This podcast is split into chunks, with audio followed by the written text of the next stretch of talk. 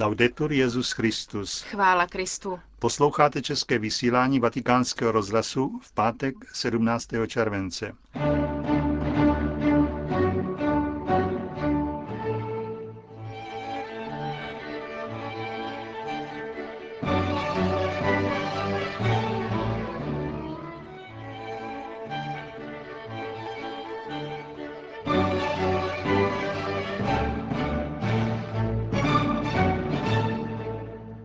Aktuality z Vatikánu a po nich pravidelná promluva otce kardinála Tomáše Špidlíka. To je náplň našeho dnešního vysílání, ke kterému vám přejí hezký poslech. Josef Koláček a Markéta Šindelářová.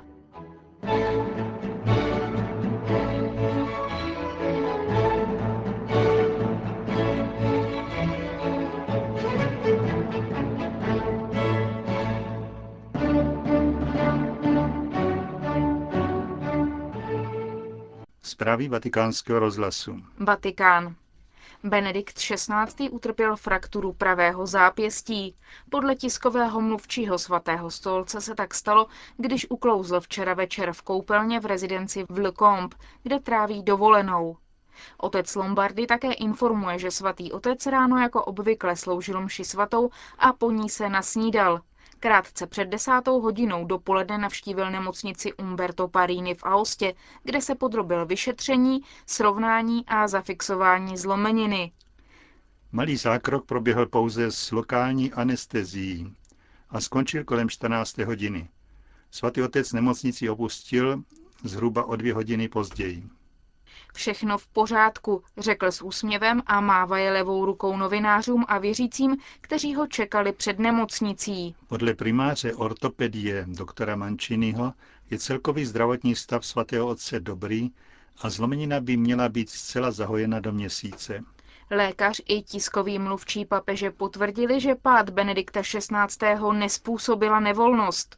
Dlahu bude muset svatý otec nosit asi 1 měsíc. A pak ho čeká rehabilitace. Podle lékařů zlomenina nebude mít vliv na funkci a Benedikt XVI. Se bude moci dokonce vrátit ke hře na klavír. Z nemocnice, jejíž personál si pochvaloval trpělivého a usměvavého pacienta, se papež vrátil zpět do Le Combe, kde bude pokračovat v dovolené beze změn programu.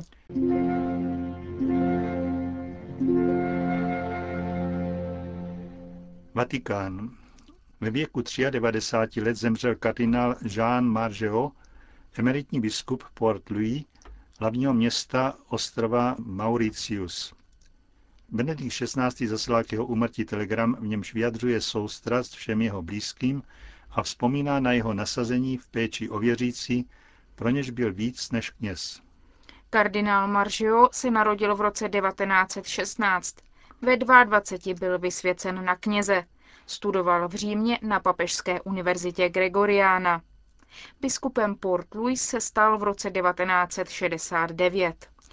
Věnoval se pastoraci mládeže 2 velkých komunit, čínské a indické, ve své diecézi a založil terapeutické centrum pro drogově závislé. Byl předsedou biskupů Indického oceánu a kardinálem ho jmenoval Jan Pavel II. V roce 1988. Po jeho smrti má kardinálské kolegium 185 členů.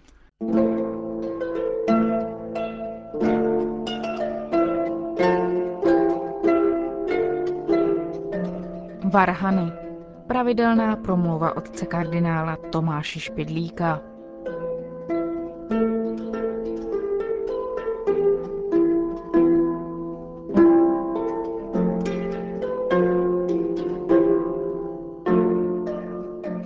Ukazovali mě v Řecku kostel, který má varhany. Je to zvláštnost. Chtějí zpívat Pánu Bohu čistými lidskými hlasy.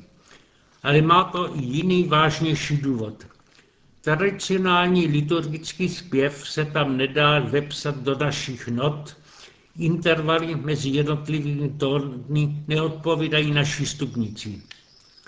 Za to v našich kostelích skoro všude varhany jsou. V malých kaplích se nahrazují alespoň skromným harmoniem. Hlas varhan je silný, zaplní celý prostor, mají mnoho rejstříků. Je to, jako by se k našim hlasům, které zpívají, chtěla připojit celá příroda. A to nás vede k otázce, od kdy se v kostele vlastně zpívá. Zpěv je jakoby přirozeným doplněním slov. I malé dítě, když se naučí nějaké nové slovo, začne si je jakoby prospěvovat. Potvrdí tím, že se mu líbí. A když někde pěkně zpívají a hrají, upozorňují tím na svou přítomnost. Starší filozofové Platón a Aristoteles kladli velký důraz na hudbu z hlediska morálního, protože působí na lidské city a vášně. Proto jisté druhy hudby doporučují, jiné zakazují, zvláště ty, které by probouzely smyslovost. Čistá a ušlechtilá hudba je naopak prostředek k očišťování duše. V Biblii Starého zákona jsou hlavními modlitbami žalmy a ty se zpívaly. Naznačuje to slovo sama.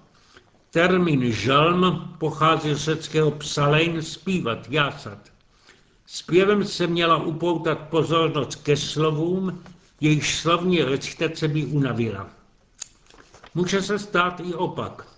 Někdy se tak upoutáme na pěknou melodii, že se nestaráme o to, co slova písně říkají. Z toho důvodu byli starší egyptští mniši proti příliš ozdobnému zpěvu žalmů. Jeden z nich píše, rybář chytá na udici a na červa a podobně i ďábel pomocí samotných zpěvů stahuje mnicha k marné slávě. Nedivme se tomu. Když někdo pěkně zpívá, rád se tím pochlubí a dá se obdivovat. Posluchači pak obdivují jeho a zapomenou na to, že se v kostele zpívá ke chvále a slávě Božím. Kázáním proti zneužití hudby a zpěvu se však nemíní vyhubit jejich užitečnost. Kasián, který popisuje ze zkušenosti duchovní život starých mnichů, považuje tedy za důležité ukázat na tento pozitivní prvek. Proto píše, často právě když jsem zpíval verš žalmu, jsem se ocnul v horlivé modlitbě. Melodický hlas některého bratra někdy probudil duše z jejich dřímoty. Jiný autor, Theodoret Cirský, si myslí, že je krátká melodie žalmu také dobrý prostředek, jak si zapamatovat, co se v nich říká. Vzpomínám si, jak toho použil v moderní době jeden holandský kněz, který předělal texty školního katechismu do žalmové formy a pak je s dětmi prostě zpíval. Uměli pak katechismus na nejlepší známku. Bohužel to přebásnil dost neuměle a některé texty působily směšně. Lépe uměl využít podobné metody jeden z našich kněží. Mariánská kázání v máji organizoval takto. Zazpívali všichni jednu sloku písně Tisíckrát pozdravujeme tebe. Je totiž dogmaticky obsažná, ale málo kdo si toho všimne. Hned po zpěvu vysvětlil smysl slov, které tu jsou. Na to tu sloku zase všichni zazpívali. Potom se přešel k další sloce. Myslel, že probere píseň celou, ale vyšlo a ještě na další dvě kázání. A neušla mu ani jiná radostná zkušenost. Všiml si, že někteří, když vyšli z kostela, si potichu pospěvovali sloky téže písně. Utkvěla tedy v paměti. Ale při této příležitosti je potřeba zaujmout postoj i k jiné otázce. Jaký má být ten zpěv a melodie a doprovod k tomu, co se v kostele zpívá. Není to náhodou, že v našich kostelích převáhly varhany. Její hudba se skutečně chápe ne jako samostatný koncert, ale jako vnější doprovod ke zpěvu jednohlasnému. Ten býval dlouhou dobu jenom latinský a obsahoval slova mešních textů. Liturgie má totiž být sjednocující, věříme to, co se společně modlíme. Proto všichni z kostele recitovali nebo zpívali jeden společný text, platný i pro jiné chrámy a schválený církevní autoritou. uskutečňovala se tu výzva, kterou končí mešní preface. S anděli, s archanděli a se všemi nebeskými chorojí jedním hlasem voláme. Jednohlasné byly i zpěvy byzantské slovanské liturgii. Ale ponenáhlu se tu pocitoval jeden vážný nedostatek. Omezení tvořivosti osobní. Nemají být v chrámu místo i současní hudební umělci? Jak to vyřešit? Začali se proto na různých místech vkládat do mešní liturgie malé vložky, jakoby árie v opeře. Tam se ovšem závodilo o přednost a líbivost a pochopitelně i omarlivost. Proto tyto vložky církevní autorita hleděla omezovat. Ale vznikla nová iniciativa, důstojnější i při papežských bohoslužbách. Čtyřhlasný zpěv v duchu palestinovského kontrapunktu. Je pozoruhodné, jak rychle pronikla i jinde a jak si ho dokonale osvojila slovanská východní liturgie.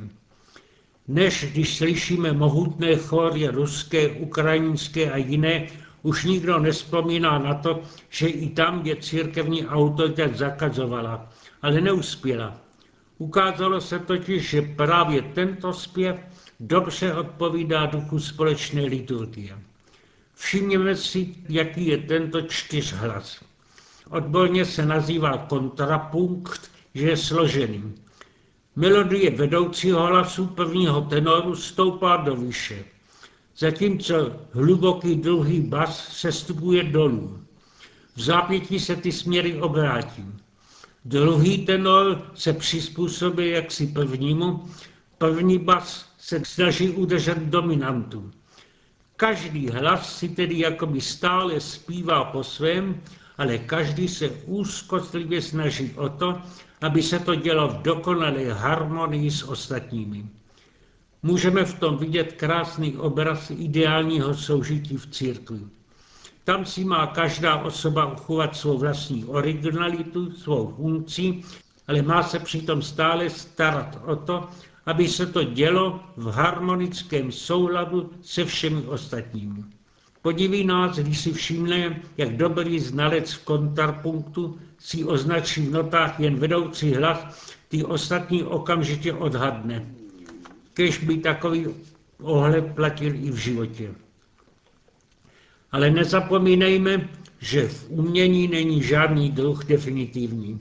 Jsou tedy stále pokusy zavést do bohoslužby i nové druhy moderní hudby, popřípadě i nahrazovat varhany kytarou a podobně. K tomu všemu se dá všeobecně poznamenat jenom tato rada. Zpěv a hudba se musí přizpůsobit tomu, co doprovází, i místu, na kterém se děje. Kostely se stavějí tak, aby byly nejpěknější budovou ve městě, tedy i hudba, která v nich zaznívá, má usilovat o to, aby byla opravdu umělecká, inspirovaná duchem božím a schopna ducha božího inspirovat i v jednotě ducha věřících.